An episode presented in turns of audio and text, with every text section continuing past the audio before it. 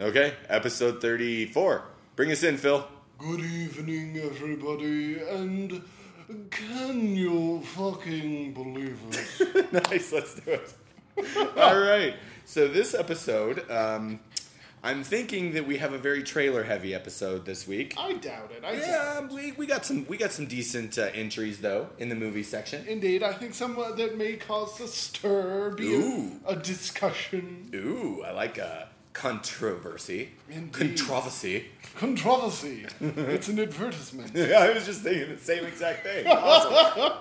this is why we do a podcast. Uh, twelve monkeys. It's not an advertisement meant especially for you. I'm like, why is she saying advertisement? Right, because it's Terry Gilliam and It he's always British. took me out of the moment. It, yeah, it did too for me. I was like, advertisement? Who says that? In Baltimore. so, in Baltimore, ugh, Baltimore. The home of John Waters. And the home of the nuclear bomb in The Sum of All Fears. Indeed. Ooh. Okay, anyway. Um, so we got, let's see. I personally uh, went on a somewhat of a theme week, I think, this week. I, um, uh, do you want to do that first or do you want to do one of yours first? Do your thing. You're like, hey, whatever. Just, you know. Okay, so the first. Let's get past this stuff and we'll get to the good stuff later. Ooh, touche.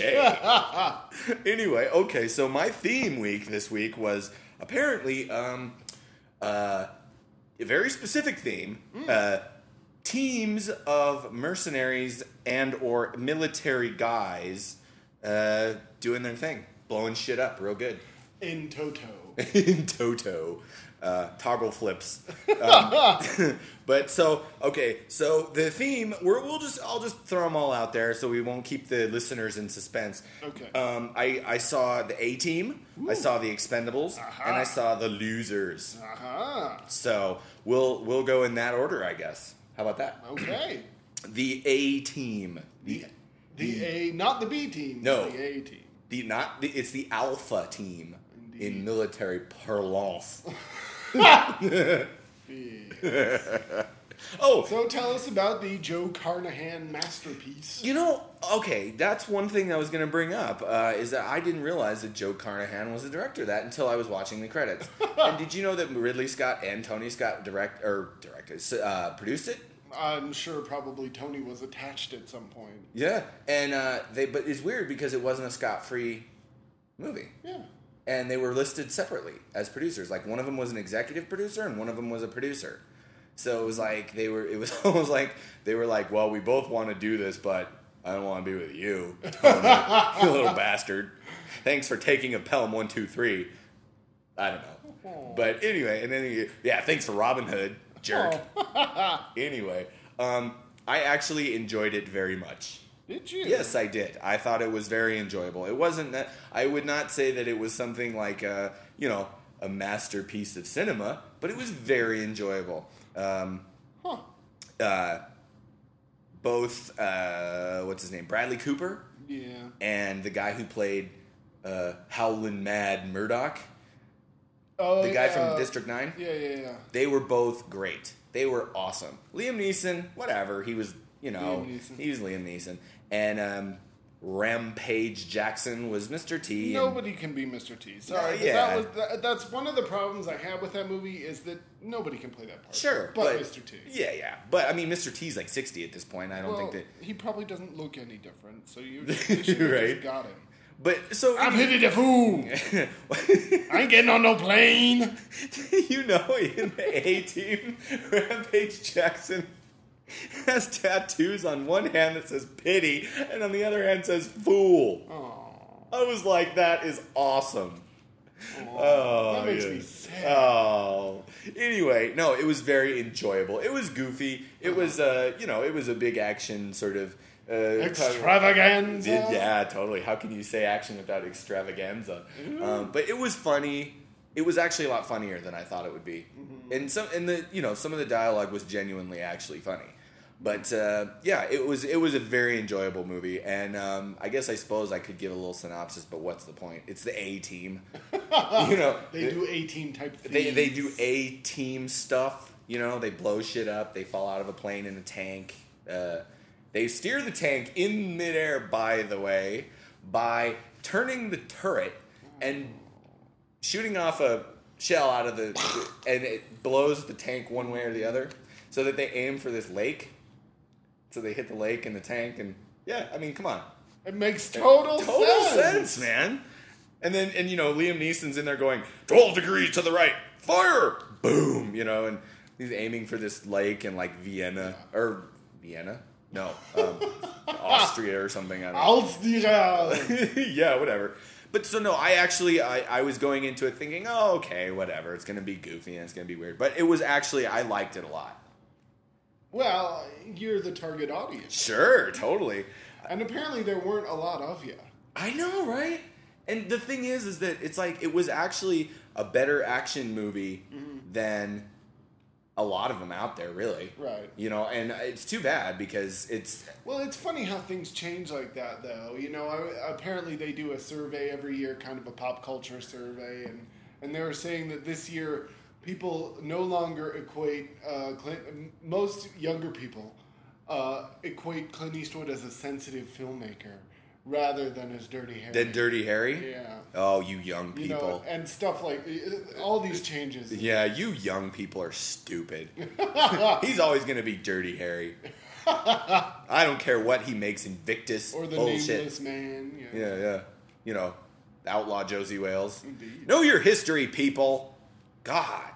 Americans aren't so good at history. Ugh, yeah. But the A team, I rec- I heartily recommend it. Heartily. Heartily recommend it. You haven't seen it though, right? No, of course not. Of course not. What are you talking about?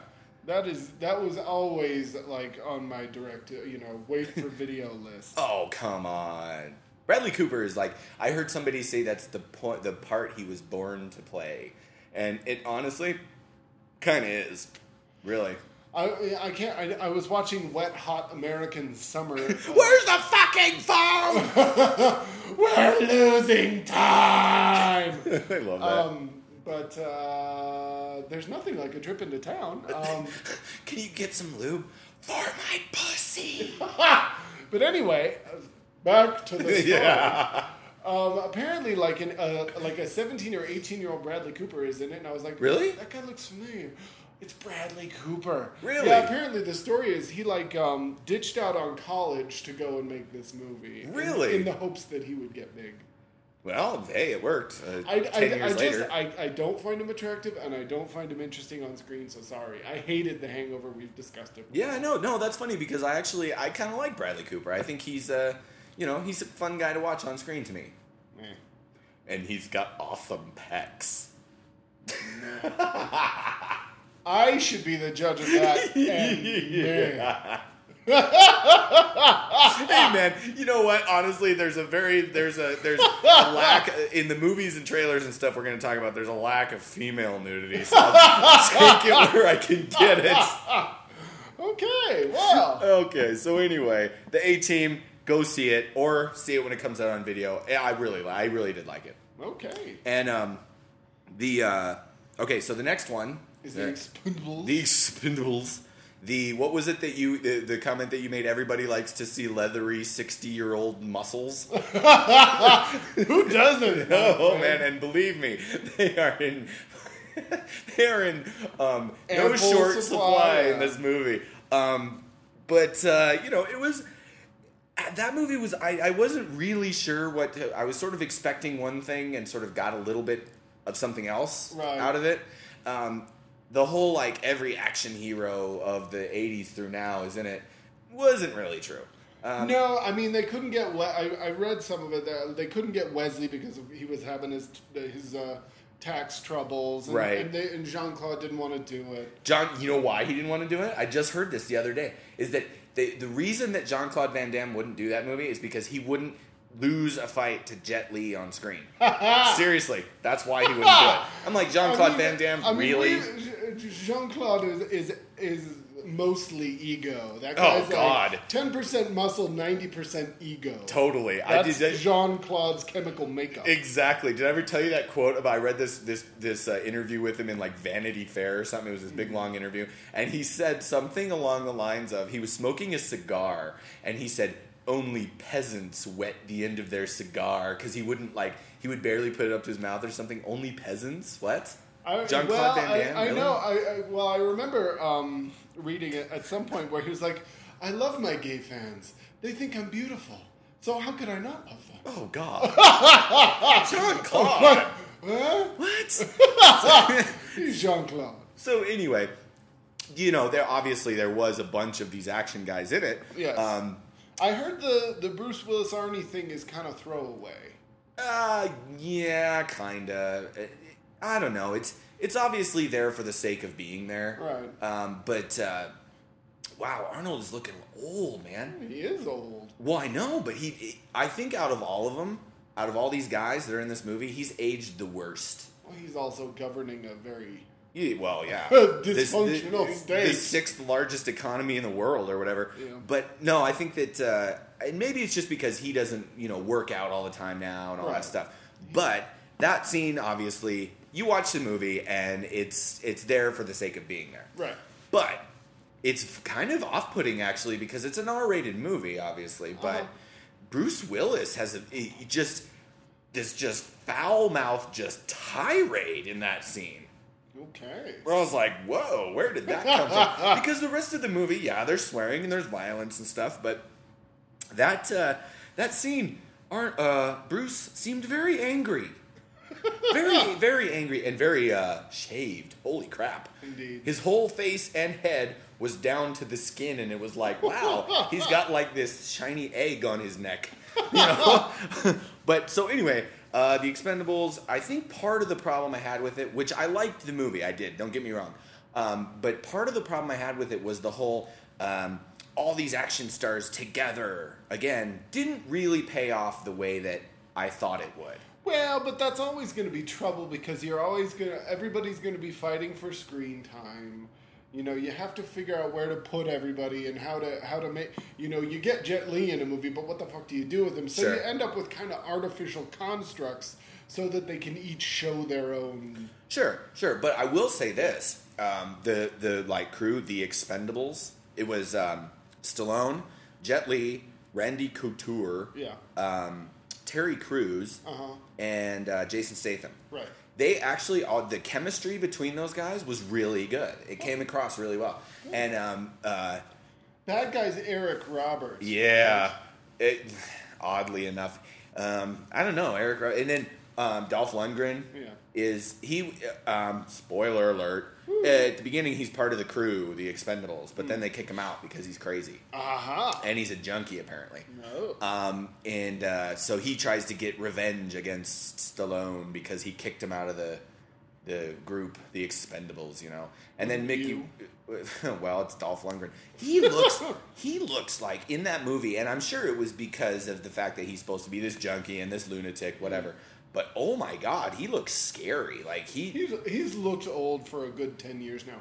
well, not hard to necessarily believe- old though. Hard to believe the guy is a Rhodes Scholar. I know. Well, not necessarily old. I'm not saying he looked old. He Hmm. looked scary, like like Well, his- Frankenstein or something. face has looked weird for a long time. Well, and they made him up too to look real grungy and stuff. Yeah. And woo, he just was like, oh yeah, when he came, you know, when he was looking, he was sort of down on in the depths of him being a junkie and, and all this stuff. It was like, whoa, uh, I, you know, you know, I want to be him for Halloween. Wow, uh, really? I mean, he looked, he, wow. So anyway, um, you know, Stallone. The story basically is is that they go they're uh, these mercenaries, and uh, uh, Bruce Willis wants to hire them to take this uh, dictator out of power, who's this puppet dictator controlled by Eric Roberts, who's a rogue or former ro- uh, CIA agent, and it's this little island that's this total fictional island. Um, and they're they're wanting to make this whole island into basically a cocaine plant. This entire island. that sounds like a plan to me. Yeah, you know. And so Eric Roberts is uh, controlling this dictator on this island, and they go there just uh, to check it out to see if they can do the job, and they decide they can't. Uh, so they, but Stallone feels bad for this woman who turns out to be the dictator's daughter, and so they go back and do it anyway, even though they agreed that they wouldn't. And you know, I, I don't know. It's it's it's kind of like, and the last scene, the the big climactic uh, battle scene Uh huh. Is very uh, commando esque. They take out the entire island with just well, these at least guys. there are like six or seven of them instead of just one. Just well, and it's a much more, um, I guess, in quotes, believable than in than in Commando. Because in Commando, you know, he's walking around with no shirt on, just strolling along, blowing people away. You know, and in in the Expendables, at least they actually sort of, you know, hey, they duck behind cover sometimes, you know, and um, and uh, it's it's an enjoyable movie. It really is. I mean, it's not. That seems to be your word of the week. Well, no, I know, but see, the thing is, is that it's not. Uh, I actually didn't think it was. It was. It verged a lot more on the sort of uh, grim or and or brutal side, Well, 'cause it was Stallone.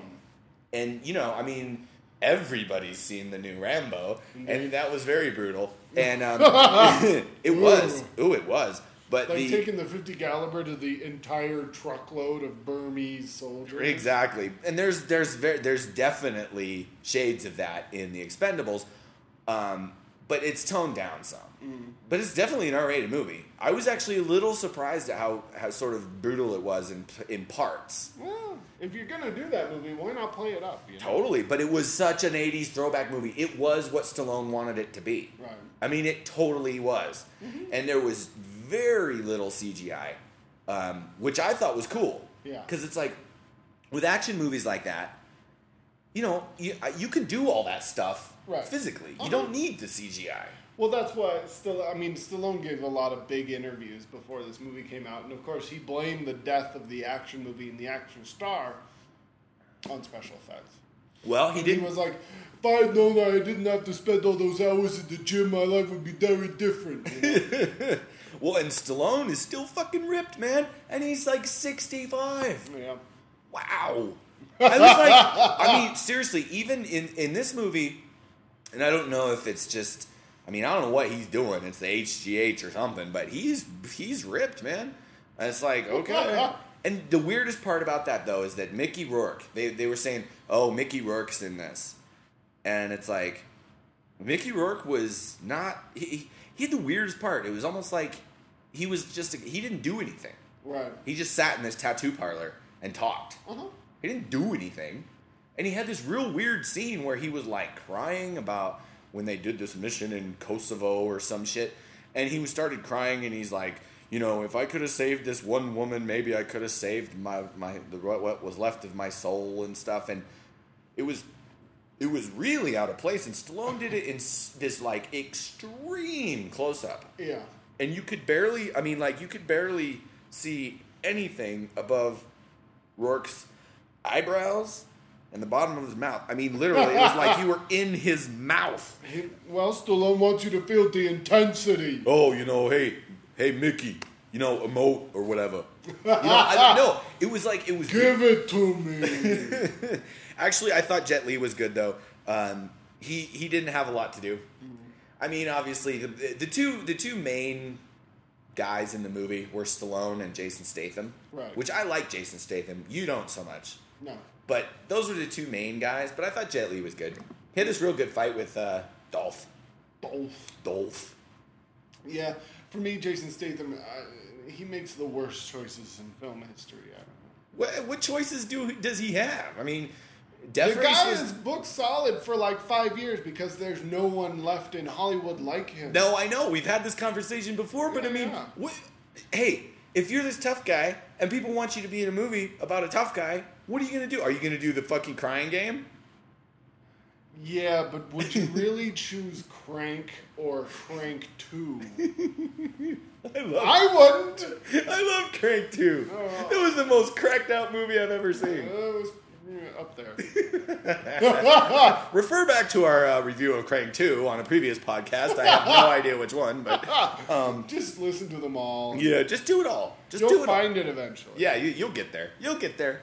We we believe in you. so, um, And then the losers. the losers. Uh, well, okay. Just to, to, to just to finish off, uh, I would recommend the Expendables. Um, it's uh, it's quite the throwback, and it's very it, it- enjoyable. Yeah. Don't make fun of me. it's so easy. Damn it.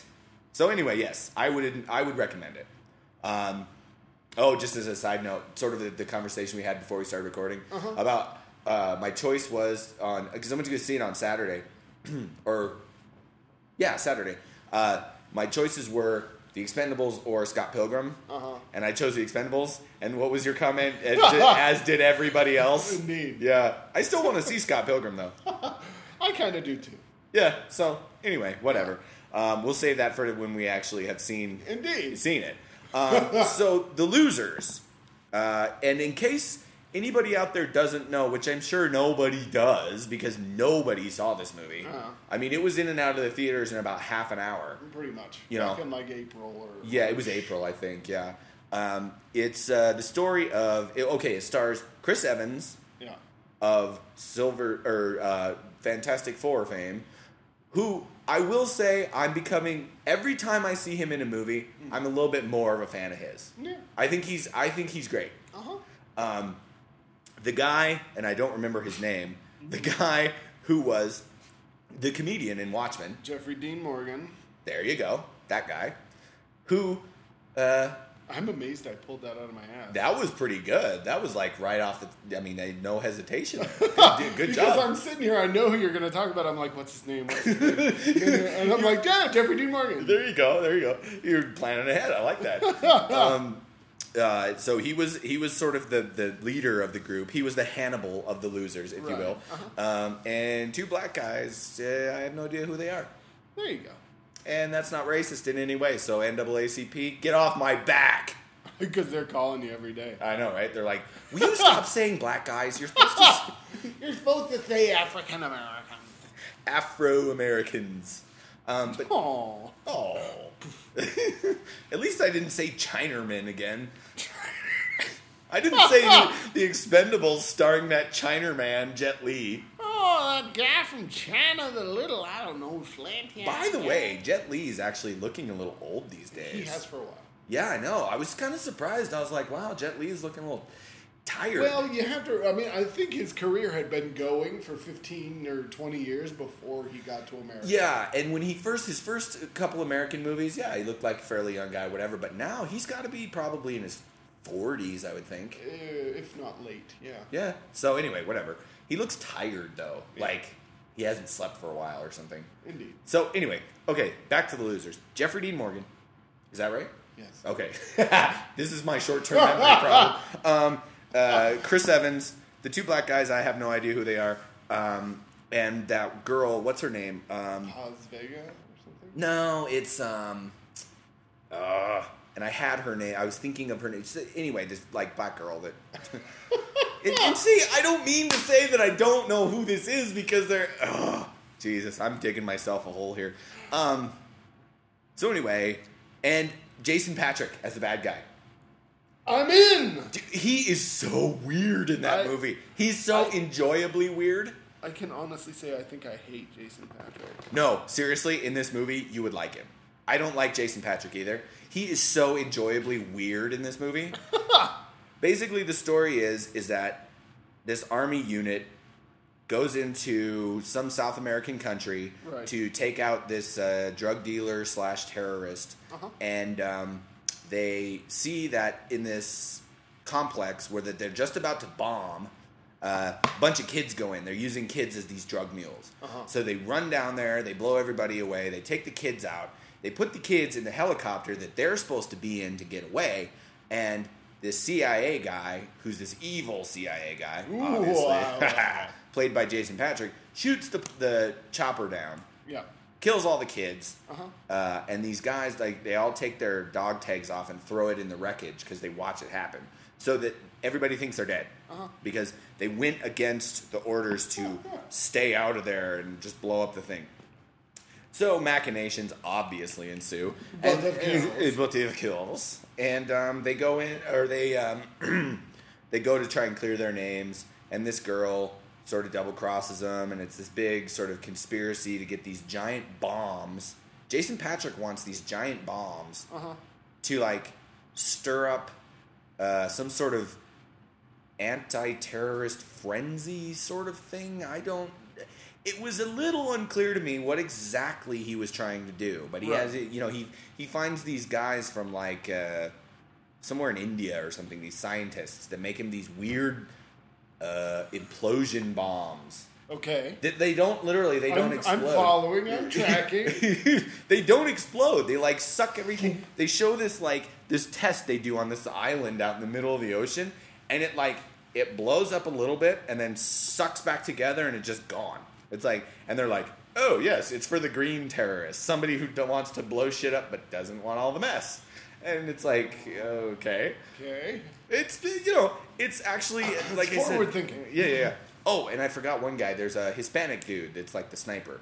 So I don't want to leave you out, Hispanic dude. I don't know who you are, but you are the guy who had the least lines about all the losers. and it's, you know, he was, and uh, it's based on a comic book. Yes. DC. And yeah, and it was weird because I was thinking, watching it the whole time, I'm going, this doesn't really seem like a comic book. Uh, it just seems like an action movie, you know. uh-huh. But it was enjoyable. I recommend it. I really do. I'm, I'm surprised that it didn't find a little bit more of an audience. I need to get you a thesaurus. Oh, shut up. Okay, it was. it was. I think Thesaurus Boy would be a little more appropriate. Ooh, got the Con Air in there. That's like 19 weeks in a row. I'm gonna cry. no, it was fun. It was. It was. It was very in the style of sort of. It was almost like a Watchmen type of thing, where it was like some parts of it were sped way up and some parts of it were slowed way down, Yeah. and whatever. But it was. It was fun. The ending, the climactic scene or whatever, gets a little goofy. Oh, uh, it really does. um, yeah, but you know, it was fun. I liked it. Should watch it. Find it. I, and it's funny because on my Netflix queue with like 400 other films. right. Well, the thing is funny is anybody I've mentioned it to in this last week said, "Oh yeah, I saw the poster." Everybody remembers the poster. The guy's just standing around in a circle, Right. and it says the losers on it. Uh-huh. Everybody goes, "Oh yeah, I saw the poster," or "Oh yeah, I saw it at Redbox." Uh, I didn't know what it was. I'm like, that's the problem. Nobody knew what it was. They advertised it. Nobody cared. I don't know. It was. It was. I better. saw that goddamn commercial on TV like 400 times. So they spent a little money advertising it. it was better than people uh, apparently thought it was because I liked it. And Chris Evans, like I said, the best part of that movie was Chris Evans. He is. He, I like him a lot. I at this point, I think I will see pretty much anything he's in just because I like it. He's Not that I have like a crush on him or something. He's come a long way from Cellular. Oh, and um, not another teen movie. He Indeed. was funny in that though.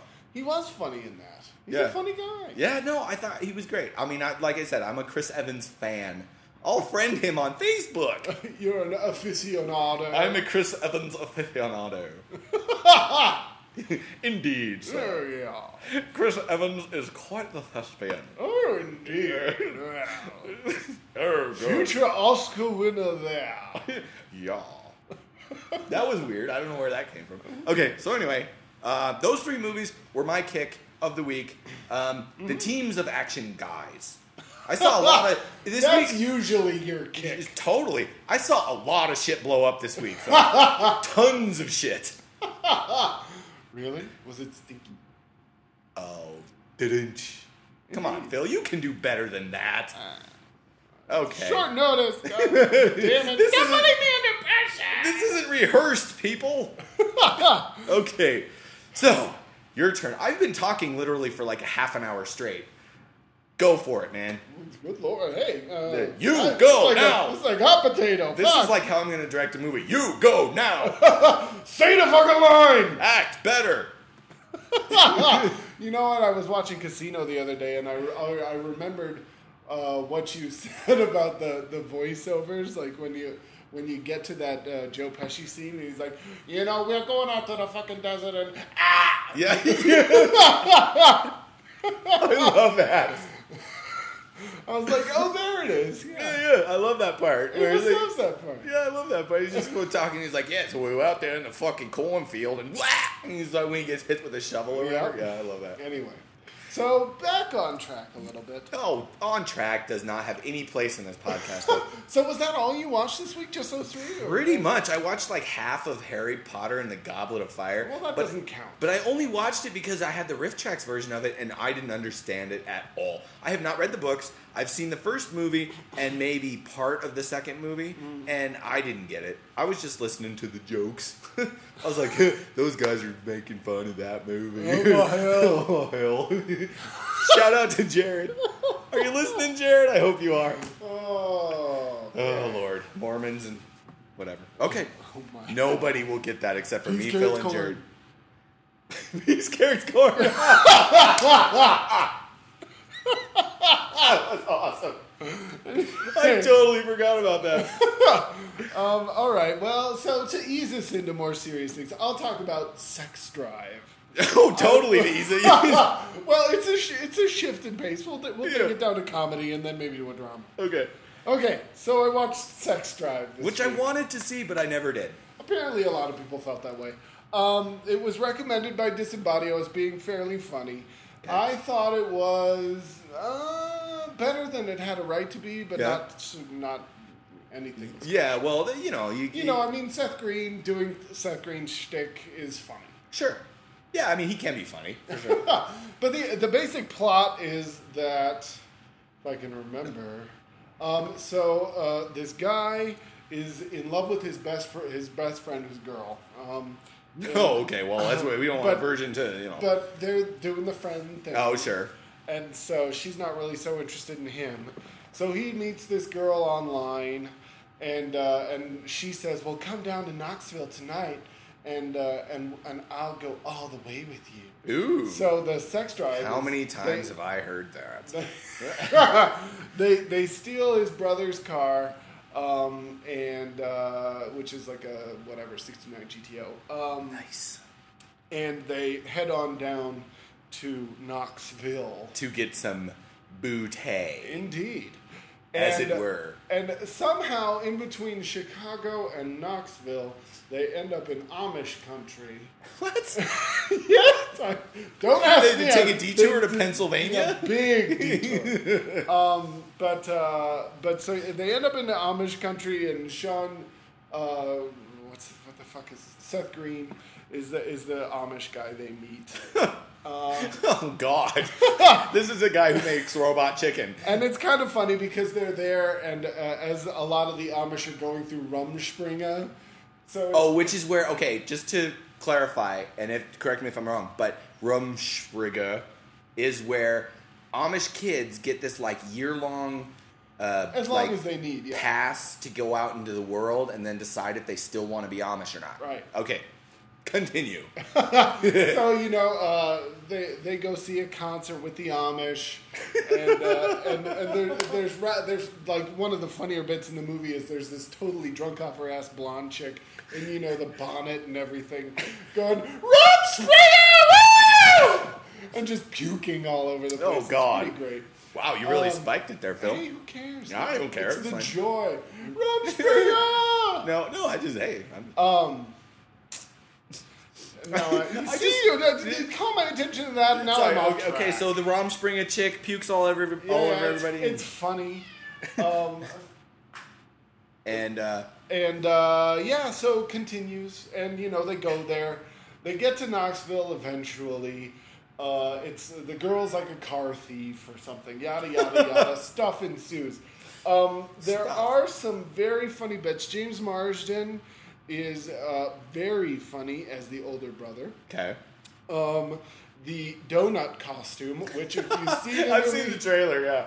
is probably the best bit in the movie. Yeah. So I don't know. I mean, it has its moments. If you're willing to sit through, as I guess in any silly comedy, if you're willing to sit through most of the crap to get to the you know 20 minutes of really funny stuff, Yeah. see the movie. Okay. Yeah. No, I, I think I'll watch it. Actually, I mean, I, I did want to see it. Yeah, I just, I never, I don't know. It sort of slipped off my list, I guess. yeah. But um, I just remember in the trailer, and I, I don't remember the trailer very well, but I remember thinking that that donut costume part looked really funny. Yeah.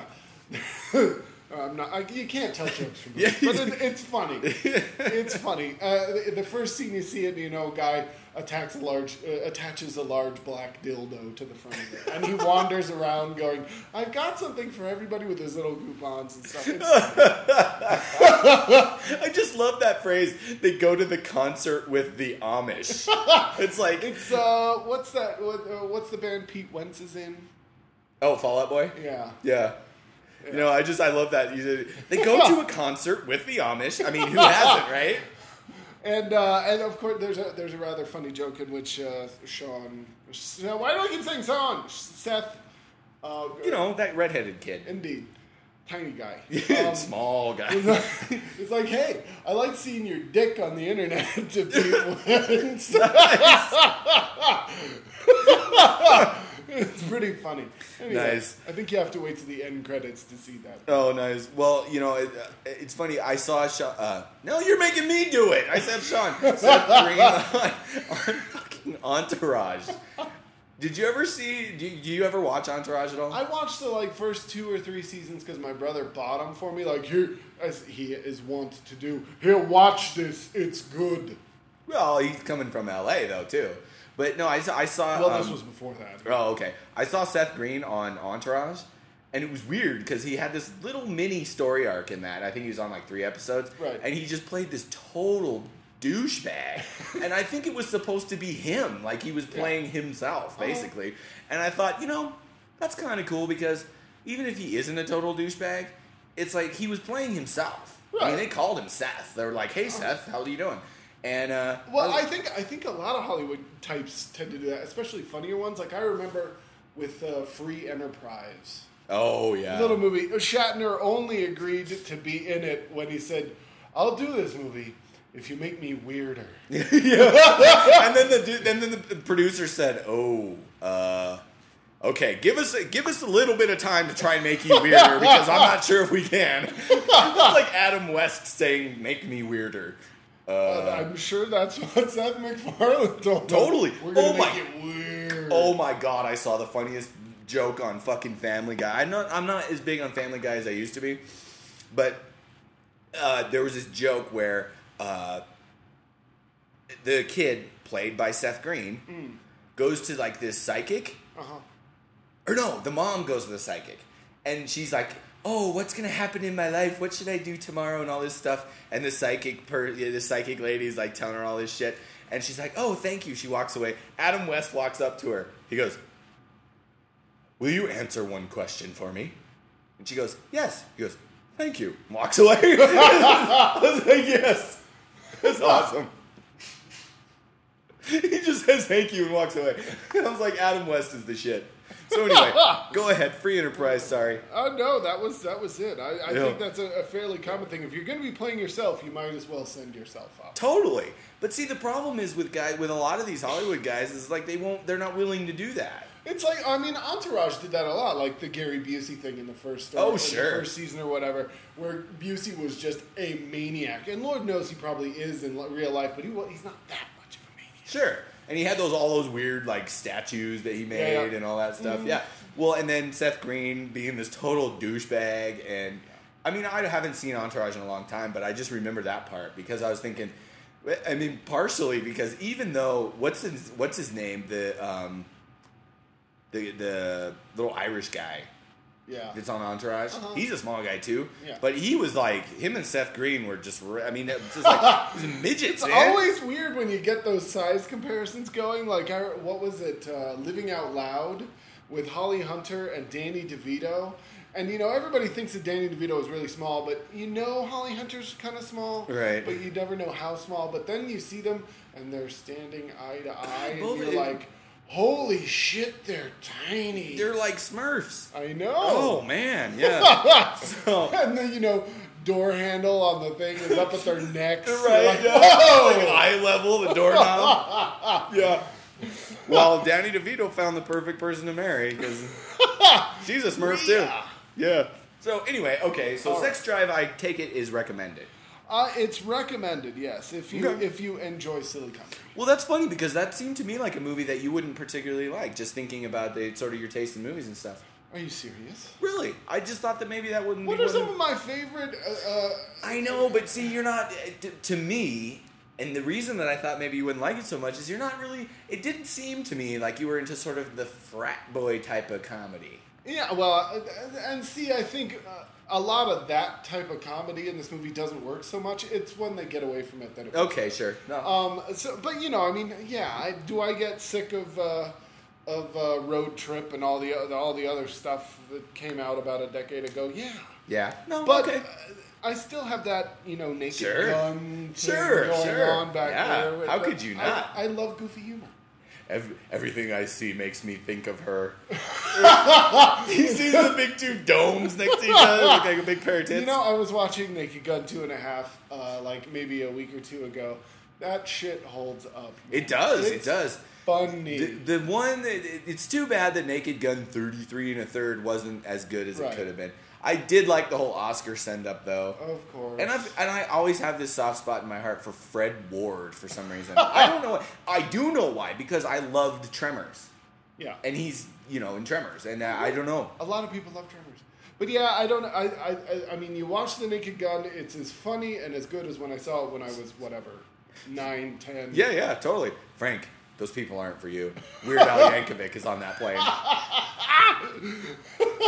Sure, you want to come down here? I just love George Kennedy. Weird Al Yankovic is on that plane. Kennedy's the best. Like, when they're they're searching the guys at the ball, and he starts reaching into Kennedy's wallet, he's like, "Hey, this guy has your wallet. There's a picture of your wife." "Eh, no. Yeah, right? He's always the straight man, and he's oh, totally. hilarious. okay, so Anyway. um, sex drive, good thing. Um, Yeah. Not a great thing, but and and if you've got a spare hour and a half, give it a watch. totally. And I have so much spare hours and a half that I'm gonna watch it. I got so much time. I got nothing to do, man. I, got, I can drink beers and watch Sex Drive. That sounds like a day, man. That's a big day for me, man. Who's that? I don't know, but it's it funny works. though. Yeah, comedy doesn't need a source; it just needs to be funny. Indeed. Ha! So, uh, moving on. Okay. From Sex Drive. oh man, I wish I could. I- okay, go ahead. Uh, another movie I watched, and another one is um. Are you doing two at once here? That's okay. I'm going to talk out of both sides of my mouth. Yeah. One side is going to review this, and the other side prepared to to, use your stereo headphones, kids. the left side will be discussing this, and the right side will be discussing this. Pay attention. it's going to be confusing.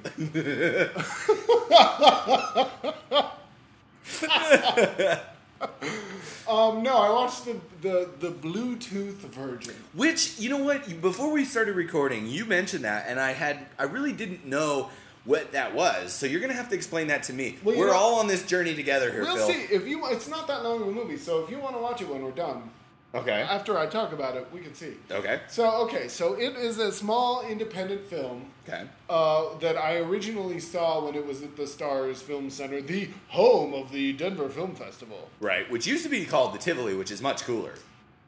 Right, but it's exactly the same. It's the same place, but they used to make beer there, people. higher prices. They, they used to make beer there, people. That's why it was cooler. Tivoli beer. Know your history. Go ahead. If you're from Denver. Um, and sixty. and only above 72. right. Go ahead. Sorry. Um, so, the Bluetooth Virgin, indie film, uh, stars, I don't know, nobody you'd know unless you knew them kind of people. Mike, who? Uh, what is Come on, it? Phil. I'm not completely retarded. uh, Bryce Johnson. Okay, maybe I am. He was on a TV show called Popular, and he's made a few other indie movies. Okay. Uh, I don't know. You might know him if you saw him. And the other guy, I can never remember his name. Austin. Oh, yes, I can. It's Austin Peck, and he was on Days of Our Lives for a long time. Oh well, then And yeah, I'm, that, I'm I was all making about some Austin. admissions by knowing. yeah, read into it what you want there, people.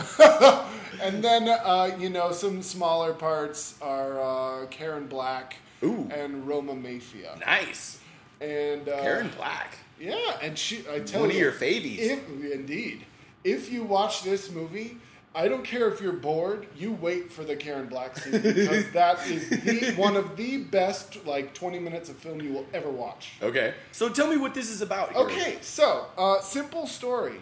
Two friends, uh, Austin Peck and, and Bryce Johnson. Uh, one is a journalist or an editor at a magazine, Okay. and the other is a struggling screenwriter Okay. who had some success a couple years ago with a very well uh, liked, critically show, but that was canceled after a year. Okay. Um, and so now he's struggling with this new script called The Bluetooth Virgin Okay. and he gives it to his friend to read and criticize. Sure. And you know, asks him for his comments of the movie, like, "Hey, you know, tell me what you think of this script." Okay.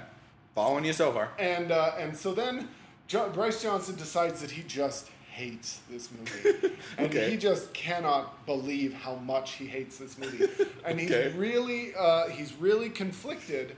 Because he, he's not sure whether the whether to tell his friend that yeah it's good so his friend can be confident in it, or um, or be- but he's worried about doing that because he thinks that this this thing could be so bad that it would become embarrassing if he if he was uh, confident in it, you know. Okay. That he'd just be embarrassed. He doesn't want his friend to take to- it out to get. He doesn't want his friend to look stupid. Right. Okay. So uh, and then so he finally, you know, Austin Peck wrangles it out of him that he hates it, hates the movie when he asks him for you know what he thought about the, the script Sure. and uh, and it causes some friction, uh, he- you know, it, all over their lives. Friction ensues, you might say. Indeed. So you know they're not talking anymore. He's getting in fights with his wife, and um, and uh, and then you know it's each.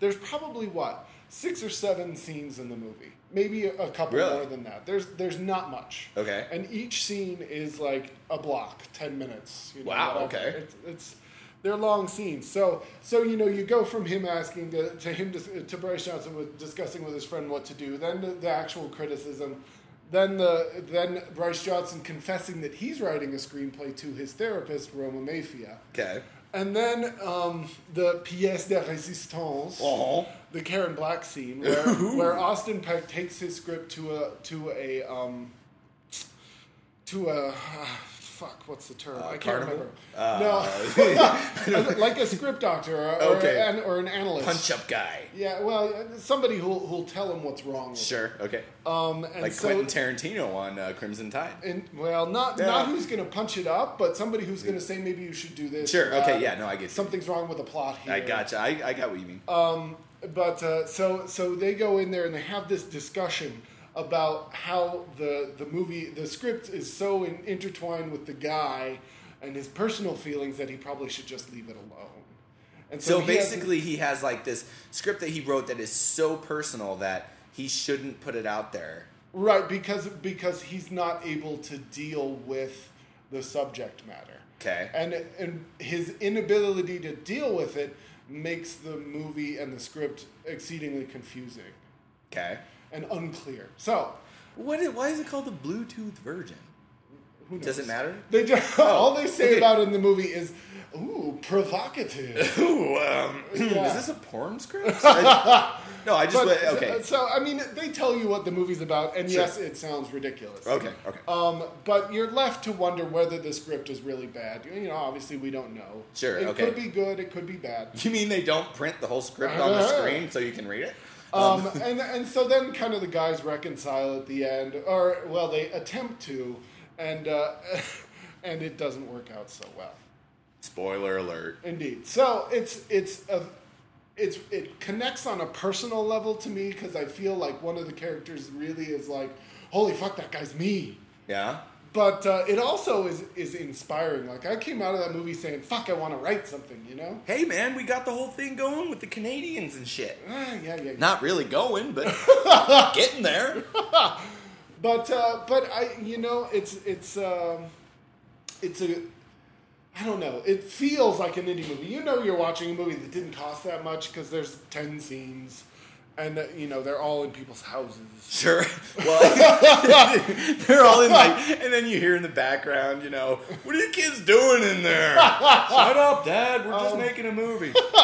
But I, I, I give it a heartfelt recommend to anybody interested in the business of film. Sure. Yeah, no, it It's- sounds it and- sounds interesting. and art and creation and all that stuff. Yeah, no, it It sounds examines those issues pretty well. Okay, well, yeah, it's. Uh, I'll probably put it on my uh, on my list, Indeed. and I do have a list, and you're on it, Phil. No. I don't know what that meant, but whatever. I, I, I really don't either. I did. Oh, I'm staying away from that one. Hey, hey, hey. What was Um, this I don't know. Ooh, there we go. Thank wow. you. I see that. Yeah, it spiked pretty good. I like it. So that was the review of the Bluetooth Virgin. Okay. All of mine are qualifiers. See it if you like, uh, you know, stupid comedy. See it if you like movies about the business. You know that kind of thing. Well, see, mine, I guess, were too, though. Um, see it if you like to sh- watch shit blow up.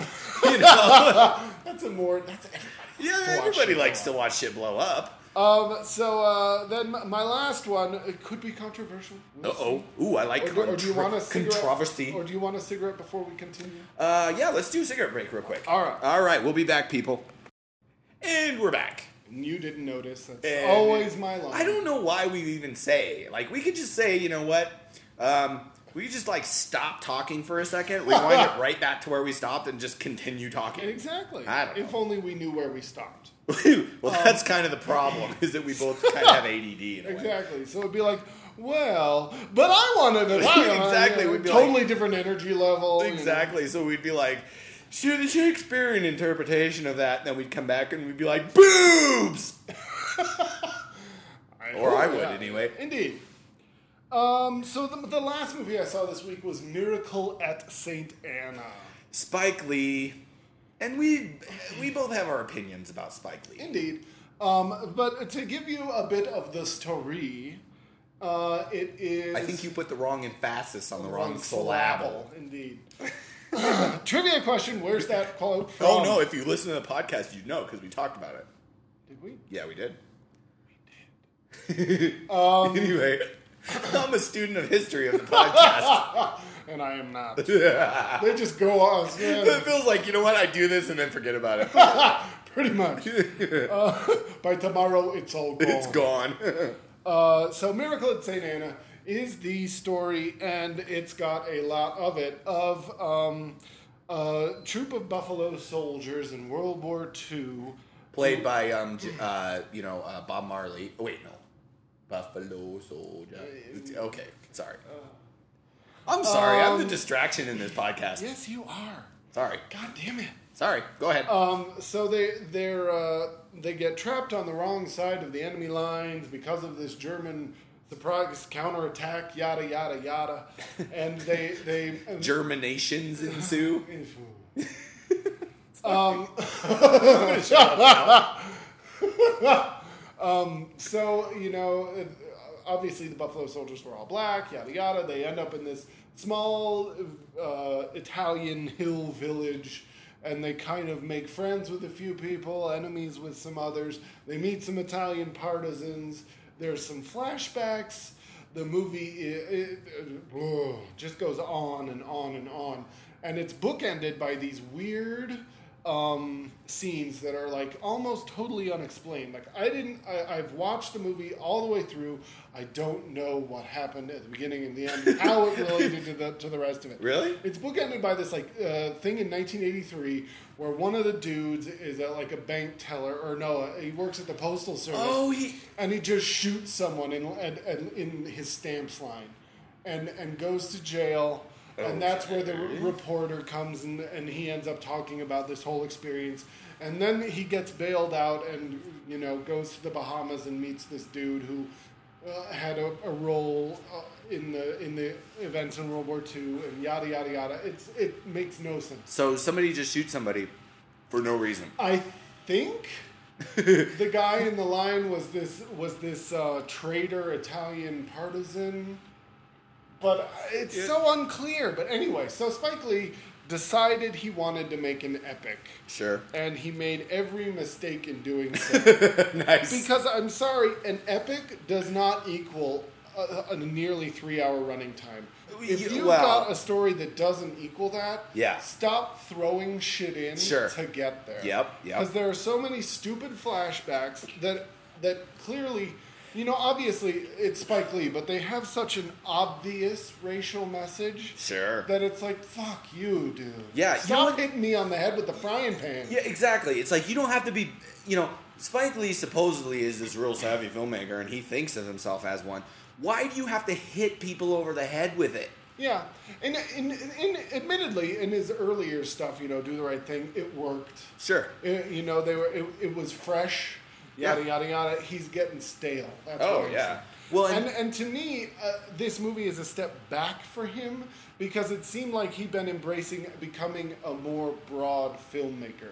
With movies like Summer of Sam and The Twenty Fifth Hour, Yeah, Inside and Man. The Inside Man, Sure, yeah. he'd, he'd been broadening his range. He's actually becoming an actual director as opposed to a message deliverer. right, or or someone who's boxing himself in a little racial Sure. drawer. Yeah, yeah. Um, and, and and those movies he made, I'm, I'm a big fan of Summer of Sam. 25th Hour was certainly one of the best movies of that year. The Inside Man is a very capable thriller. Oh, It's- sure. There's not much to it, but it's Yeah, it's, it's- it's, yeah. fun to watch. yeah, sure. but this movie is so burdened down by odd story points uh, of you know flying back and forth between tones and It's like, hey, I'm black and you're not, so Yeah, you suck. All these guys are conflicted, and I get it. You know, all these guys are conflicted because they're black and they're defending a country in which segregation still exists, and yada yada yada. Yeah, but that movie was made stuff. by, uh, it was called The Tuskegee Airmen. What? That movie called The Tuskegee Airmen? that HBO movie. Sure. Okay. I don't know why Spike Lee decided he had to make a new one. Anyway, Phil just gave me a look like, God, what an idiot you are. well, there aren't too many. I mean, uh, his stated aim was to make a movie that uh, uh, that was epic and about World War II that focused on black contributions to World War II. There's nothing wrong with that at all. And but there isn't if you can find a story that is worth it. Sure. And this one just droned on and on. Everybody dies at the end. Oops, spoiler. Um, like everybody except for the one dude who ends up killing a guy in 1983. that's the one guy that gets away. You know, I don't really understand. Like, I, here's my thing, and this is I haven't seen the movie, um, and I'm really not going to actually even talk about the movie no so much. But I don't understand where Spike Lee wants to go with a lot of these things. It's like, okay, yeah, he made The Inside Man, 25th Hour, uh, these movies that are more mainstream movies, and he's actually a fairly capable director, and he, he can make a movie that's entertaining to watch or whatever. But yet, he is so focused most of the time on this just beating you over the head with this racial message then it's like, Well, well, it, I it- think- it handicaps him. I, I, there's a broader point to that that I don't think is appropriate to make on this podcast. Go for it. There's nothing appropriate on this podcast. Well, I don't want to come off as a racist. So No, not Phil, you're not a racist. I know you're not a racist. Everybody that's listened to this podcast knows you're not a racist. I think it, I think it's a sign of a broader cultural problem for blacks in America that they're, despite the fact that things have changed, large part. I'm not going to say everything's peachy because Sure. it never is. Sure. But it, it's not 1952 anymore. sure, yeah, exactly. And you know and, what? and I'm sorry, but I, you know, I, I work with these people. I have clients who are these people who who constantly tell me I'm not, you know, I'm I, I hate them and I'm not going to give them, you know, what they're Because what they the fact that they're black. They're black and I'm white. Right, exactly. No, you know what the thing is though, Phil, and, and you know what that that's not racist because the thing is, is that the the reverse racism thing Yeah. is so much more prevalent. It's like, okay, here's the thing. If I was, if I'm gonna make a movie making fun of black people, Right. I would be run out of the country, basically. if I was a black guy Right. making a movie making fun of white people, Uh-huh. it would be embraced by everybody. Of course, it's funny. It's Chris- it's Chris Rock. Yeah. Um, I, I, I, you know, I don't. I just. Uh, And- it annoys me because it's like I, I think what it is is it's you, you know listen to me if you want don't if you don't but it's a it's a culture that's realizing its excuses are going yeah, totally. and so they have to step up and do things and you've got people like Oprah and Bill Cosby who are like get off your fucking asses right. And- yeah. No, I, I and, totally and people applaud- just want to keep blaming Yeah, white people well, or, it's- or yeah. whoever's in charge Exactly. No, you're totally right. And you know, again, I know you're not racist. I know I'm not racist. I know that people that actually do listen to the podcast and everything know that we are not racist. but you're right. There, it's a, such an easy thing to do. It's such an easy thing to do if you're like, It's- okay, I mean, for me, a- I think that's a natural thing. Is if your problems seem insurmountable to you or just too hard, it's easier to find an excuse. sure. Well, and, and, say, here, "Well, I'm not going to do that because because they're not letting me." Sure. Well, and here's the thing too is that I have I have this real weird sort of uh, uh, pet peeve when it comes to um, basically every commercial, every almost every like sitcom, everything. The super lazy way to go is to say, um, and this isn't even racial. This is just um, when it comes to gender. Oh, guys are stupid. Right. That's funny, right? Uh-huh. You know, and it's like, wait a minute. It- you know, Yeah, there's always you know there's always the the boring white guy. Yeah, right. be, you know, but whatever other culture he's in has to like perk him up and Yeah, show yeah. him the right way to be. Yeah, no, it's it's it's ridiculous, but no, I mean I get what you're saying, and again, I don't know, and I think, uh, but back to the movies. Sure, Uh, That's the the trap Spike Lee seems caught in.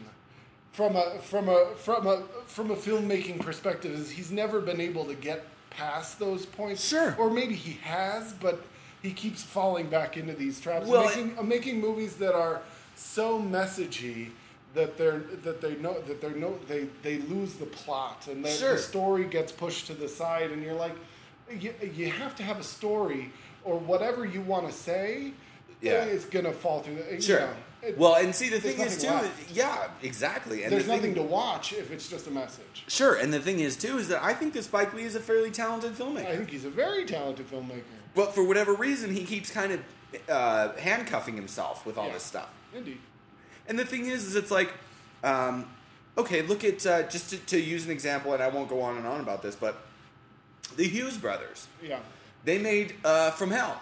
That was not racial in any way, shape, or form. Mm-hmm. Right. It was just a movie. Uh-huh. It's like okay, just make a movie. they thought it was uh, they they loved the uh, the graphic novel and they wanted to do it so they did it Exactly. That's the way that you should do it. I mean, it, it for me, it's like I'm not going to and sit even there. when they came back, even when they, di- even when they, so they, their, their, but their next movie after that is Book of Eli. Sure. Which admittedly, yeah, it stars Denzel Washington. It's, Yeah.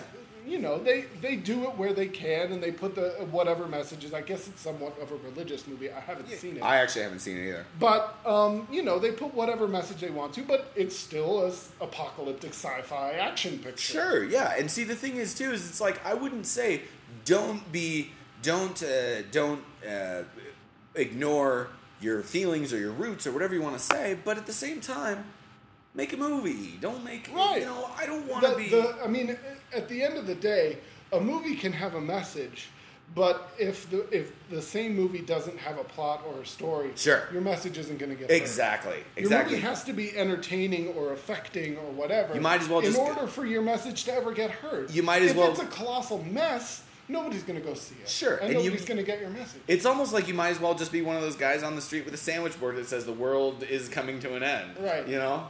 So whatever. I mean, no. I mean, I get what you. I get what you're saying. I really do. And it's it's kind of frustrating that uh, uh, somebody who is really actually talented, like Spike Lee, uh, would just handcuff himself like that. He feels it's important to get this message across. Fine, whatever. yeah. But. But it- uh, in some ways, it, uh, like especially having read, you know, that he simply wanted to make a story about this. I don't think the events of this are true. I can't. I don't think they are because there's no uh, proclamation that this is based on true. oh yeah, I don't think So that that was a true story. It's like uh, you know, the best thing to do would be to find an interesting story about the Buffalo Soldiers rather Sure. than to create a story to to fit the Buffalo Soldiers in World War II. Sure. Well, I mean, and to use a weird example, which was a terrible movie, but um, Wind Talkers. Yeah. They said, okay, here's this story that was an interesting story, Mm-hmm. uh, and we'll make a movie about this story. Right. They phew, was a bad movie. It was a whiff It- swing and a miss, but, um, but it was an interesting story. Right, right. You it know? was always one of the more weird bits of World War II lore. Yeah, totally. That was I the one that's a- code the Japanese could never crack. I thought that was I thought that was a fascinating story, and it was so disappointing to me that well, it was because, such a. because they tried to give that story more than it needed. Oh yeah, You well, know, I don't know. well, and it's Nick Cage too. It's Nick Cage, and it was John Woo on not a particularly good day. I think John Woo was basically taking a vacation from directing at that point. Um, so anyway, okay. Um, anything else about uh, I don't Miracle think so. St. Anna? I don't think so. I think that's it. I think we have a couple of trailers. Let's keep it short. Not Oh no, long. no, we got tons of trailers, No, Phil. we're, Dude, we're, gonna- going long we're tonight, buddy. short. No. Yes. No. You are such the time police, dude. I am. I don't want to impose on these people's time. You know what? You're not imposing. It's not like you're knocking on their door and like putting a fucking iPod in their hand and saying, "Listen to this, But we are. Okay, fine, whatever. I, I know of a couple people who no longer listen, and I'm sure it's because What? we go a little long. Are you serious? Yes. Fuck those people. okay, fine. Here, let me just um, pull up my little list here. We got um, Buried, which we can do real quickly. Yeah, I, I, obviously I had only seen you. We, there were two trailers. I've seen a kind of a simpler one. You saw just the teaser one. Right, right, which just shows. Well, it doesn't show anybody, but it shows a guy in a box, and it's Ryan Reynolds Yeah, no, making basically a nine one one phone call. Yeah, the story is is that uh, Ryan Reynolds, uh, I think it, he um, he's like a truck driver. He gets kidnapped and buried alive, like in this coffin under the ground. And he has his cell phone, Right. and he makes a cell phone call, and like.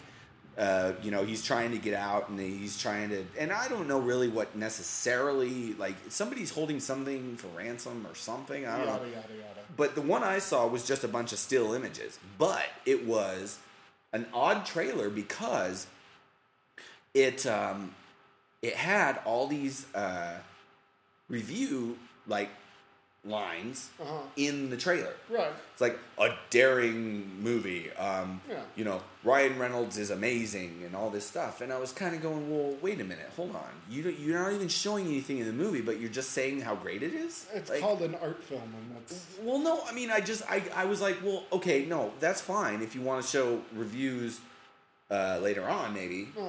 or whatever. But it's like you don't tell me how great this movie is before I even see anything of the movie. It was all these still frames. Yeah. It wasn't even. That's all it was. You know, I don't know. It was an odd trailer. So anyway, that was that. I guess. who knows. Uh, There's not enough information to determine if the movie's any good. I do like Ryan Reynolds. I I like Ryan Reynolds. Good. Hey, Spider likes Ryan Reynolds too. He's like, hey I like that guy. He's awesome. He was great in Blade 3. Trinity, thank you. I know, right? Um, so what else? We got uh, The Last Exorcism and Okay. I, I saw that trailer in the theater like a month ago, so I barely remember it. Okay, here's my thing with The Last Exorcism. They make this same exact movie about every three years. Yes, they do.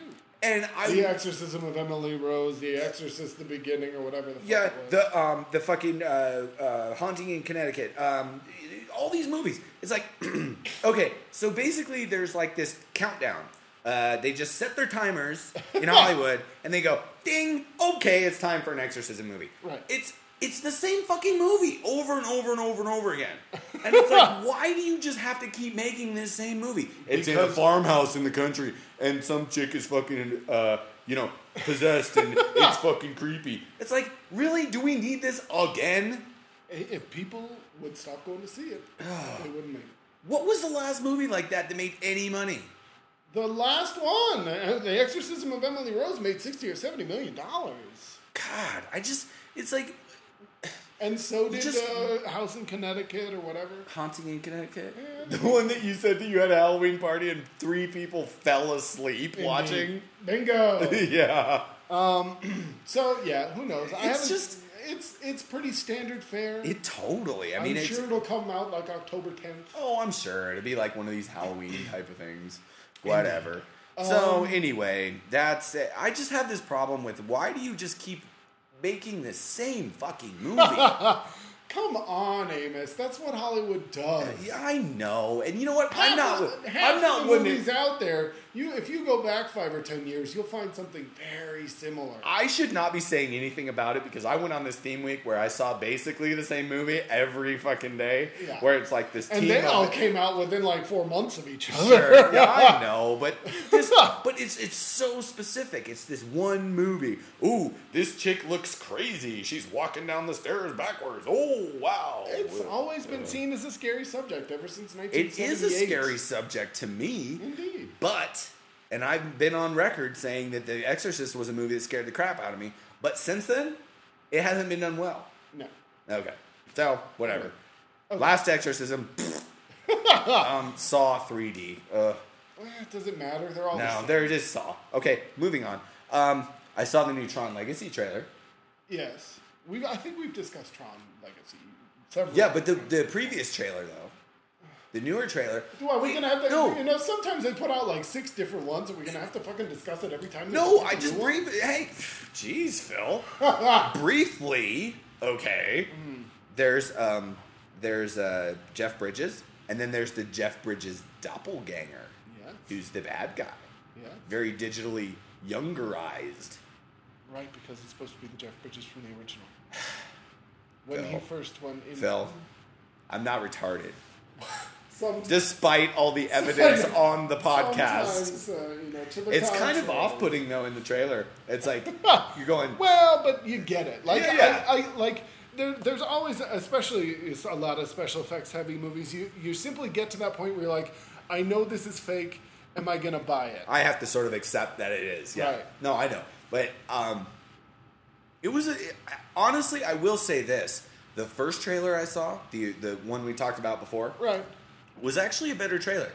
I will say that. I didn't. I, I think I like the second one. Really? I've seen both as well. Yeah. No, and I, I- think that I like the second one. It, it uh, made more of the mythology of it. I think. True. I'm still wondering where the fuck David Warner is. God damn it. is he still alive? yes, of course. Oh, he's still okay. Of course. There's no of course without that. Okay, but no, I actually think I like the se- the first one better. But I- you're I- right, though. You're definitely right. The second one does a lot more of the mythology, the sort of the backstory and stuff like that. Yeah, for sure. So what else did we watch? We watched the uh, Sucker Punch trailer. Ugh. And that was it. very weird. Like, well, the story's a little weird. The girl's going to like an asylum, and she makes up these these mythical worlds to like take her out of her everyday life or something. yeah, but it had it had uh, like dragons, dragons and fighter planes and yeah, and and dirigibles. It, it was so confused. I was like watching it, going, "What is going on?" It looks like more over stylized mayhem from Zack Snyder. I was like, "Am I taking I- crazy pills?" We know, if you've listened to the podcast, we know that I am not a big fan of the gentleman. Sure, He's made one good movie. One. sure, yeah. No, so I- I, doubt this is going to do anything for his uh, oeuvre. in your opinion, for sure. Well, no, I was just watching it, going, uh, basically, can you put anything else in this? Like it was fighter, fighter planes, dragons, samurais, uh, fucking all just. The I was like, Hindenburg, yeah. I was like, what? Um, I, I mean, I, it, there's a, there's a thing, and and you know, every time these Zack Snyder trailers, they work much better in trailers than they do in movies. Like I saw the 300 trailer, I was like, that fucking looks cool. I went to the movie and, and like nearly fell asleep. I, I saw the Watchmen trailer, I was like, oh, it's Zack Snyder, but it looks so fucking cool. I went to the movie and I was like, what the fuck is this? See, I liked and- Watchmen a lot better than you did. Uh, yeah, that's Uh, your oh, own deal. yeah. You're gonna have to see a therapist about that one. Yeah, Phil's giving me the shut up hand. Um, and this one, I'm like, oh, it looks kind of uh, Zack Snyder. Yeah. well, you know, it's actually the very. Closed down. It's the first uh, movie that he's directed that's an original uh, script or concept or whatever. Right. It's the first one he's directed that was not adapted from something else. Right. And I think like his wife wrote it. Something weird like that. Like his wife. Well, his or- next movie is an animated movie. You know that? After this, What? yeah, the the Guardians of Ga'Hoole. He's, he did an an animated movie. Oh Lord. Uh, but anyway, I'll be first in line for that one. What else did we talk about? We got Bur. Oh. I can't even say it. It's this carnival of shit Oh. called burlesque. Oh my with god. Uh, Christina Aguilera, Stanley and Tucci. And Stan- don't, you gotta save the best for last. Stanley, Stanley Tucci, Cam Gigandet, if anyone knows who that is, And bring it. Christina. Or no, Cher. Uh, come on, baby, you gotta, you gotta tell me. Oh god, that trailer. The entire time I was watching it, I was like, She's like 82. and the other And thing, she I was, looks 42. I was like, are you serious? This is actually a movie? It like, is. holy shit! this looks like this giant avalanche of shit. Yes, it does. I will be seeing it. it's like showgirls esque. That's what I was totally thinking of the whole time we were watching that trailer. I was like, is this Showgirls again? It's like showgirls without the tits. well, what's That's the what- point then? That's what it looked like. I- oh God, I just was watching it going, I just, I can't, I, I did, I still am like speechless. I'm like, this looked just awful. Awful. Oh God! And then for like two thirds of the trailer, Cher is yelling at Christina Aguilera. on. Like she's like, "You suck! Get off my stage! You don't deserve to be there." And then the, the last third of it, she's like, "You're a She's a star. star. You're the best thing that's ever happened to fucking Vegas or whatever." People are gonna want to take advantage of you. Oh God, Yeah. that just honestly, I will say to you that that movie, and this is my prediction, Uh-huh. that movie will be nominated for many, many, many, many Razzies. I think you are. It will win Best Picture this year in the Razzies. It will be an avalanche of Razzies. I can't even Worst actress to Christina Aguilera. I'm predicting it now. Worst supporting actress To. Cher. Worst supporting actor to Stanley Tucci, who's actually a talented actor. Yes, he is. What are you doing? Holy God. that looks like the worst movie I have ever seen. Indeed. Burlesque. Alright, Anyway. Fucking suck it, Burlesque. What else? Just- You and, and Christina Aguilera is like, okay, if you take a, a the showgirls route, Christina Aguilera, take your shirt off. I had to work the boobs thing in there I somewhere. know you did. God damn it. I don't know how anyone finds her attractive. I think She's she's trashy attractive. In that movie, though, in that movie, in the trailer, she didn't look good at all. good. But like when she was doing her whole dirty thing, ooh, yeah, trashy attractive is sometimes attractive. That, I mean, at, at- least at that phase, she looked like a girl you'd get something from. something from other than an STD. Uh, No, that's what I I meant. know. You'd have some itches after Oh, after going there. Would you need a special shampoo? Indeed. Oh, sorry, Christina Aguilera. Did we just lose your listenership? Ooh. Okay. Um, so Next on the list here. the Green Hornet. Yeah, that's Not about my. yeah. I'm, I I think uh, seeing that it comes out in January is a bad sign anyway. Yeah. Um, but it looks like a total mismatch of talent and subject. For Yeah. me, I mean, I mean, it's directed by Michel Gondry. Um, it's got Seth Rogen as the Green Hornet and, and some unknown Asian dude as Kato. For a second, I thought it was uh, John Cho. John Cho, yeah. Um, but no, it's not. Um, for me, this movie fell apart when they lost Stephen Chow as the director and Kato. Yeah. See, yeah, Stephen Chow Yeah. did Kung Fu Hustle. Sure, yeah, yeah. And uh, and Shaolin Soccer and all and a lot of great Chinese movies that if you haven't seen them, see them. Um, but uh, Shaolin soccer is so weird. it but is- anyway, but so, Kung Fu Hustle is like one of the best movies I've seen in the last decade. okay. But uh, so when he when they when he fell out with the studio, and re- first he stopped being the director, but was continued because was going to continue to play Kato, and then he was no longer going to play Kato either. And then they got all, the whole new cast and Sure. No, this movie went And through a bunch of weird like transformations. Like, Yeah, you know, it. It just looks like a mishmash. You never Yeah. know. Michel Gondry is a good director, and he manages to work it out. But usually, his uh, this doesn't seem like his kind of material. Yeah, and you know, it, it looked. It, it was almost one of those movies. It like I think they were sort of going. It at least from the trailer. Yeah. It looked like they were sort of going for like the Iron Man tone. Yeah. Like the sort of snarky hero Yeah, that yeah. you know whatever. But I don't think that Seth Rogen can pull that off.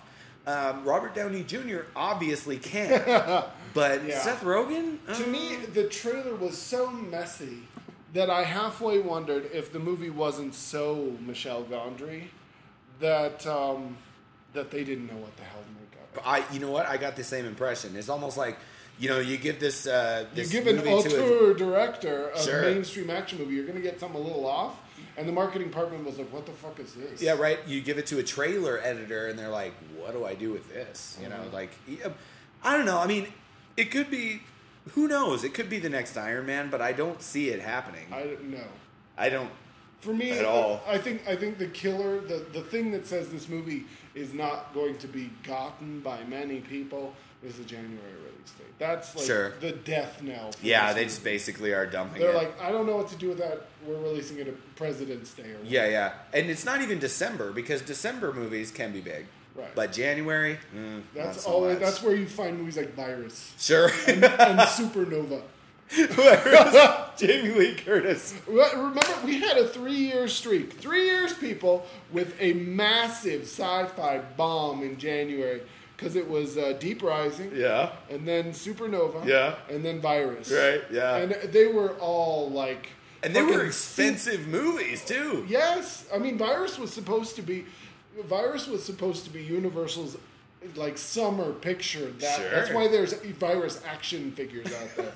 um, but they finally realized, like, holy shit, this movie's a stinker, and they had to shove it, and Yeah. Universal ended up with no summer movie. Yeah.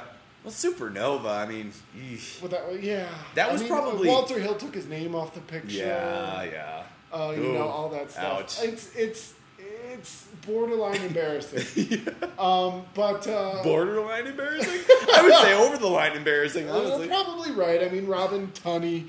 Uh, who's the? Oh, the guy that. Um, It's James Spader, Robin Tunney, Yeah, Angela Bassett, oh, Robert Forster, yeah, that was uh, just. Lou Diamond Phillips, Yeah, Lou Peter Diamond- Facinelli. oh, Peter Facinelli. That's who I was trying to think of. I mean, Pete it's like a cast. It's like the C-list cast you could you could never believe in. I call him Pete Fatch. Great. okay. Um, so anyway, Green yeah. Hornet. Not really that excited indeed. about it. We can. And I. I. I, I nah, We'll dollar theater. Yeah, definitely. Dollar Like, yeah, and see, it was funny because when I was watching the trailer, it's like there was all these weird effects like that that Yeah. that a sort of auteur director would think would be cool for an action movie. Yeah. But then you watch the, you know, if you watch an action movie, you kind of you're like, nah, not so You find them distracting. Yeah. Yeah. Okay. So anyway, next Last one. one is the social network. Okay. Uh, You've this- read the book. I read the book.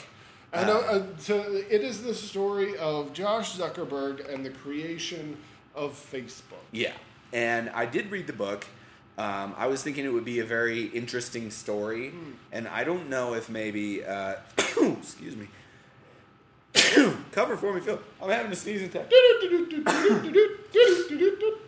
Okay, sorry. I hope that was enough cover. There you go.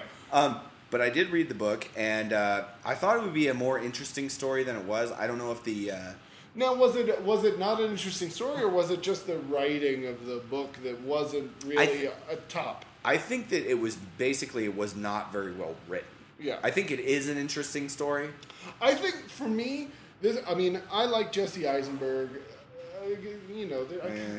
but uh, and I, don't- I don't know what Justin Timberlake's doing in the movie. that was awesome. In And- fact, when I saw that he was cast as the guy, because I've read the book and Yeah. I know the guy that he plays, I was like, that's fucking perfect. and I like Max Minghella, and you know, I mean, the movie to me, it's like a perfect trailer with the, with Creep, that weird like uh, angelic choral version of Creep over it. I was like, this is. Yeah, This you know- is like me. I will be there Friday night when it comes out. I'm there. well, see, for me, I got the feeling watching the trailer. I was like, okay. Ooh, I squeaked there. Sorry. Um, I'm having some sort of weird attack here. Excuse me for a second. Eamon's gonna die. I'm done for it. Phil, carry on the podcast when I'm gone. Tell my mama I love her. No. Ooh, okay. you go to my mom and be like, "Yeah, he said you were a jackass." Anyway, He had a lot of unresolved issues You're in right, their yeah, yeah, yeah. relationship. Very conflicted. so anyway, I it was funny because when I was watching the trailer, I, I, I sort of I saw a lot of these hit points that I remember from the book, Right. and uh, uh, the book it sucked because it didn't necessarily suck, but the thing was is it's a very interesting story, and hopefully the movie will make it more interesting than the book did, Right. Because the book was sort of like, well, here's what happened, and uh, okay, it's over now. And I was like, well, that wasn't it, it wasn't interesting. Right. The the movie looked fairly interesting. Yeah. Like it looked like a little bit more I straight. It looked a little bit less straight reporting, Right. and more like character driven. Yeah, right. I, I swear I, I have to look this movie up because I swear I remember that David Fincher has something to do with this movie, but I, I have no idea what. I don't know if he's just a producer or if he directed it or what. Really? Yeah, but I'm pretty sure this this comes from the world of Fincher. Huh. So it'll be slow and good, Oh. but slow. I like David Fincher. Slow and good, but slow. oh come on! I love David Fincher, but he's Fight Club, lording. Panic Room. These are not slow pictures. Fight Club wasn't. Are you telling me that Zodiac was not a little slow? But was it not excellent? I didn't say it wasn't. I said it was good. I said his movies are good. Just if that one, Alien Cubed, is not slow. but also not good. Yeah. I know we'll disagree on that. I have a soft spot. For I know you do. Alien anyway. cubed. Anyway. So anyway, so uh, the jury's still out. The anticipator is is up. Yeah, For yeah. a no, lot I, of these pictures, There's a down for a couple of them. oh yeah. No, there's there's some movies that I'm really looking forward to, and and uh, if I would have to say, uh, if I okay, let me pick two movies that I'm really looking forward to. Yeah. Um, and uh, you know, this is gonna go totally. I am not gonna break any stereotypes about me with this statement. I'm gonna go with Machete. Of course. Oh my god, that looks so much fun. It does. I mean, it, it, just. honestly does. I will agree with you there. But I know you're not as Once big. of- Upon a Time in Mexico looked pretty good too, and it ended up yes. being a bit of a snooze. That's a good point. But I think that maybe, I hope at least, that Robert Rodriguez learned his lesson from that Yeah. and, and didn't just go for this weird little quirky movie. Yeah. He actually is going to make this balls out movie, which he kind of did with. Um, Planet Terror. yeah, yeah. So um, okay, I'm gonna go. I'm gonna say Machete, and I gotta say too Tron Legacy. Yeah. I mean, the, you know, it's Tron and it's updated, and there's European chicks in tight clothes. I don't know. That's worth my business, friend. I'll give you my nine dollars just for that. I'd buy that for a dollar. oh God. Okay. now maybe- tell me where it's from. oh, it's from fucking uh, RoboCop. Damn it. you thought you were gonna stump me with that? I thought I was. Damn it. You must not have a very high opinion of my booby remembering ability. Because there's all those chicks in bikinis, right? I'd buy that for a dollar. And then the one guy is just laughing uproariously, and it's spo- uh, okay. Anyway, So Phil- that's our show. that's uh, okay, we Phil. need some closeout music. I right? know we do. You know, I still haven't downloaded the whole, uh, you know, with the with for the smoke break. the Let's all go to the whatever. but whatever. Okay, so here's here's what we're gonna do. We're gonna self promote just a little bit again. You can find us at uh, canufbi at gmail.com. Well, you can't find us there. You can email us there. Yeah. You can find us on iTunes. Do a search for Can You FBI or no? Can You Fucking Believe It? Um, you can find us on Facebook. We have our own Facebook page now. Yes. And I finally gave in and went over to the dark side, which is a joke I've made like three times already. Yes. That we now have a Twitter. We can twat. yeah. When you sent me that text message, I was like, I thought it was like a typo. I was like, that's awesome. But you know, I thought you just did a typo. No, no. We can twat It's like now. it's like tweeting, but past tense. We've twatted. Yes. Okay. Uh, oh God, I feel dirty. Um, it's it's at can you FBI. So, Uh, find us out there. If you're listening to this, Lord you knows, have. I don't know if we're gonna have anything to tweet about. You know, I might just be like, Thor still's out, yay! Yeah, well, you know what the thing is, I somebody asked me like, "What are you going to tweet about?" And I was like, "I have no idea." Probably what'll happen is is that th- just this random bullshit about movies that doesn't rate the podcast. uh, uh, I'll just tweet it out there, and if anybody's uh, what what do you call if you're you're not listening to tweets? I don't I don't know. I don't fucking attention. I fucking hate Twitter, but it's just I'm a, a media whore, Phil. I'm a total media whore. Oh god. So anyway, fine. Those are where you can find us. Phil, take us out. Can you fucking believe it? No, no.